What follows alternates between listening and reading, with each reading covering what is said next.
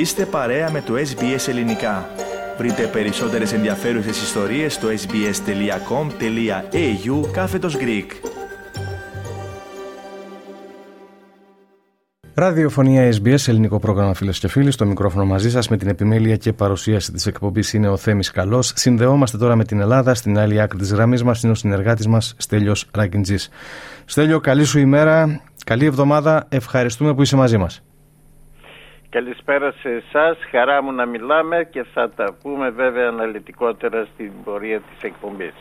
Λοιπόν, πριν ακόμη φτάσουν στα κατάλληλα χέρια οι επιστολές από Τουρκία στις Ηνωμένες Πολιτείες ε, Στέλιο για την αγορά αν τα λέω καλά, των 40 F-16 Viper και 80 Kit, είναι και στα αγγλικά βλέπεις, αναβάθμισης παλαιών τουρκικών F-16 σε επίπεδο Viper, Viper. Ο σύμμαχός μας κύριος Ερντογάν φρόντισε να απειλήσει εμέσως πλην σαφώς την Ελλάδα.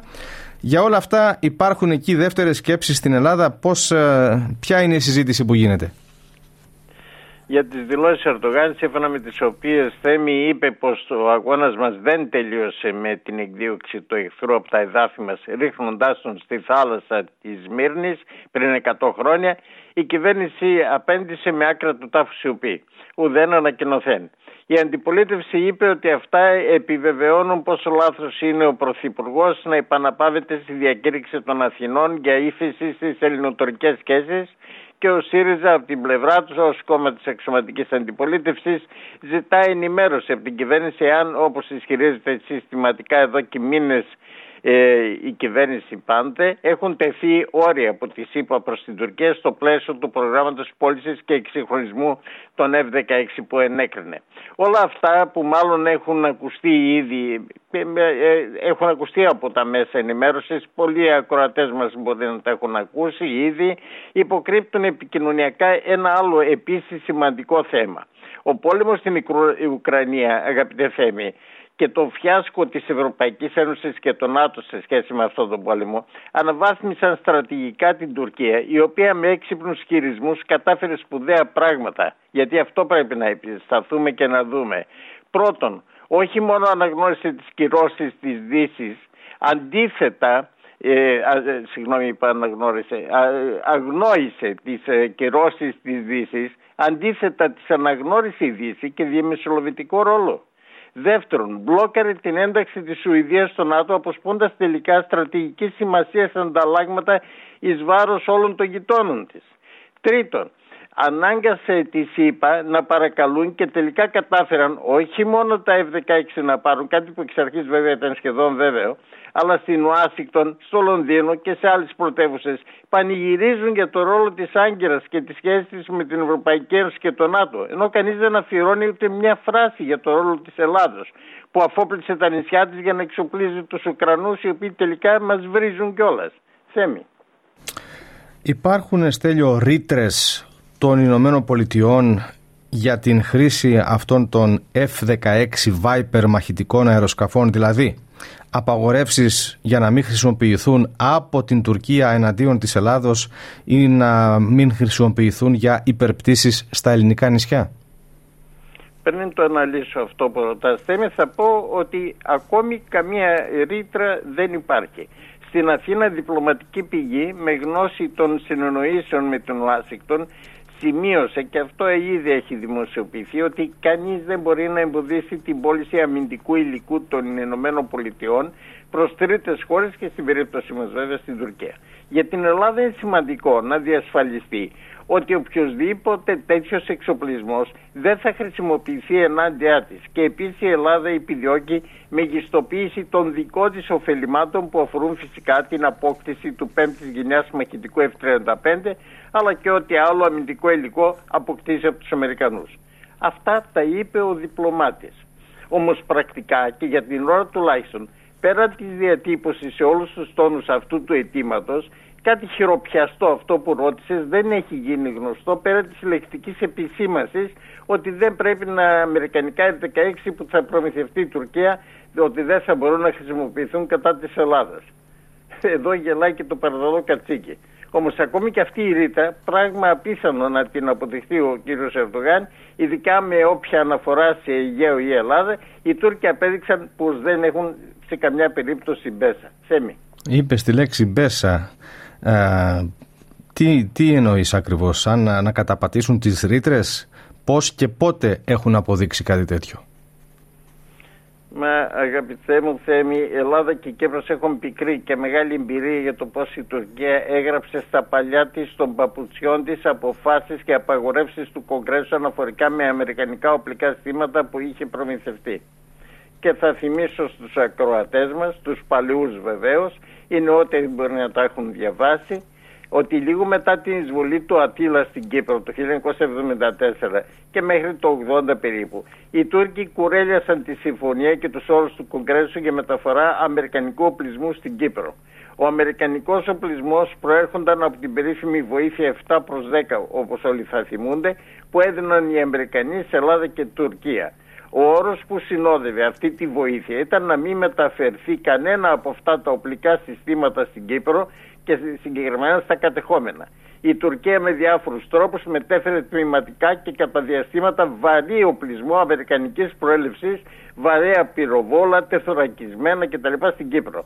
Με πολύ κόπο και με διάφορους τρόπους και με πρωταγωνιστή τον στο Γιάννη Κρανιδιώτη που διατέλεσε και υφυπουργός εξωτερικών που σκοτώθηκε στο αεροπορικό εκείνο ατύχημα καταγράφηκε μια, κάθε, με κάθε, θα μπορούσαμε να πούμε λεπτομέρεια και με αποδείξεις, ένα σημαντικό τμήμα των αμερικανικής προελεύσεων οπλικών συστημάτων που ήταν όλα ε, επιθετικού χαρακτήρα που παρανόμως πέρασε η Τουρκία στην Κύπρο. Όλα αυτά καταδεικνύουν την ανάγκη να υπάρχει συνένεση όλων των κομμάτων και όχι προσωπικές επιλογές ώστε οι δεσμεύσεις αυτή τη φορά να έχουν ένα άλλο αντίκτυπο. Να έχουν μέσα εκτός από ρήτρα, να έχουν μέσα και το σημάζεμα το άμεσο, άμεση παρέμβαση των ΗΠΑ που θα δώσουν τέτοια οπλικά στήματα. Θέμη.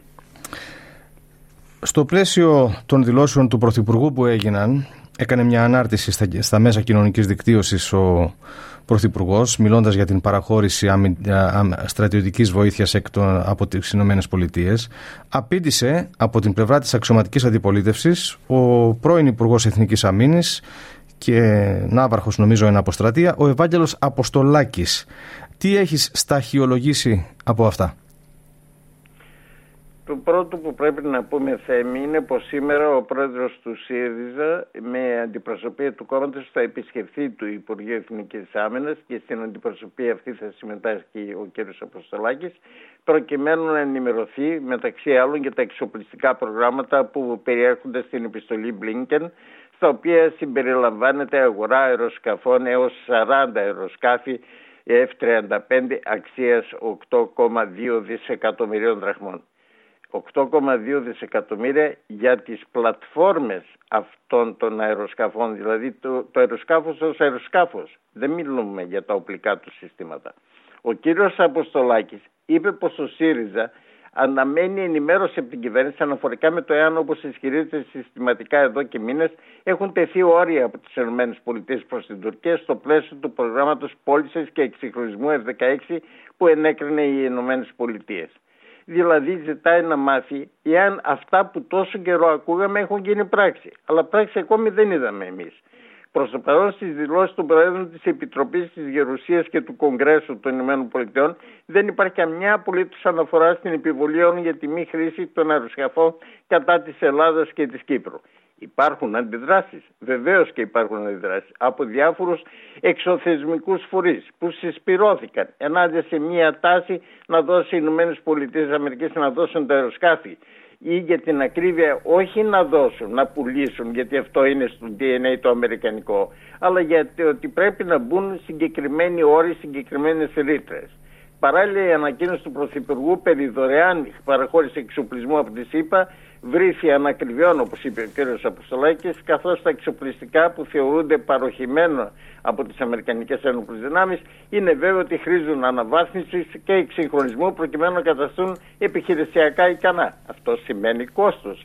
Δεν θα μας δώσουν και τα ανταλλακτικά τζάμπα, ούτε τα όπλα που θα πρέπει να φορούν τα τεθωρακισμένα οχήματα τα οποία θα υπάρχουν. Αυτά εδώ θα πρέπει μόνοι μας να τα αγοράσουμε από ποιους, από τους Αμερικανούς που μας τα δίνουν, όπως και ανταλλακτικά. Τέλος, τονίζουμε ότι, είπε ο κ. Αποστολάκης, ότι συζητάμε για μεγάλες επιπρόσθετες δαπάνες για εξοπλιστικά προγράμματα, ενώ την ίδια στιγμή δεν έχουν ικανοποιηθεί τα αιτήματα των στελεχών των ενόπλων δυνάμεων και μάλιστα σε μια χρονική συγκυρία όπου ο αριθμός των παρετήσεων στελεχών του πολεμικού ναυτικού εμφανίζεται ιδιαίτερα αυξημένος. Τέμι.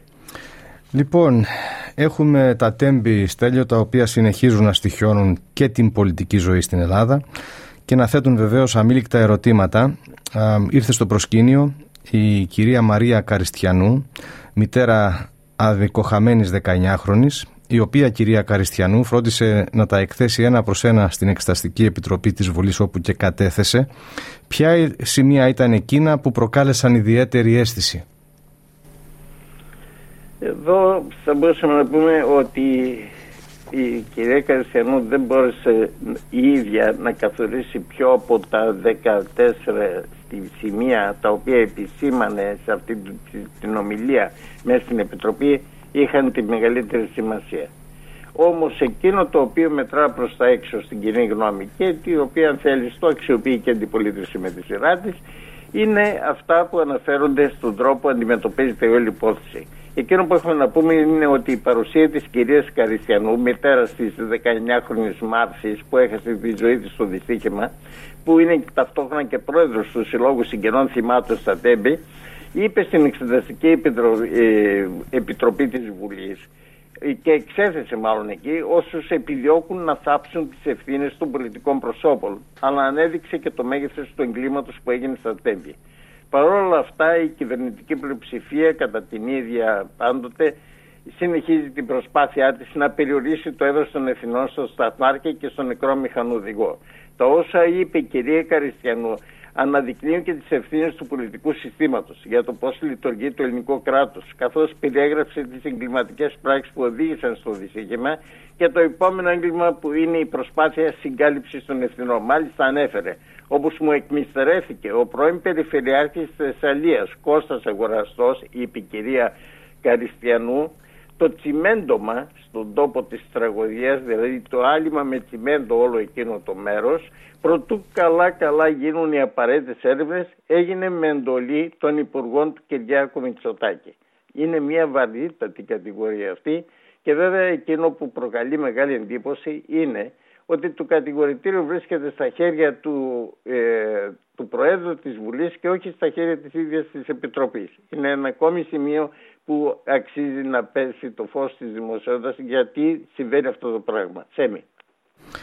Και με αυτό το πολύ δυσάρεστο θέμα θα ολοκληρώσουμε για σήμερα την επικοινωνία μας τέλειο. Σε ευχαριστούμε πολύ. Καλό υπόλοιπο της εβδομάδος και τα λέμε ξανά την πρώτη Δευτέρα του Φλεβάρι. Να είσαι καλά.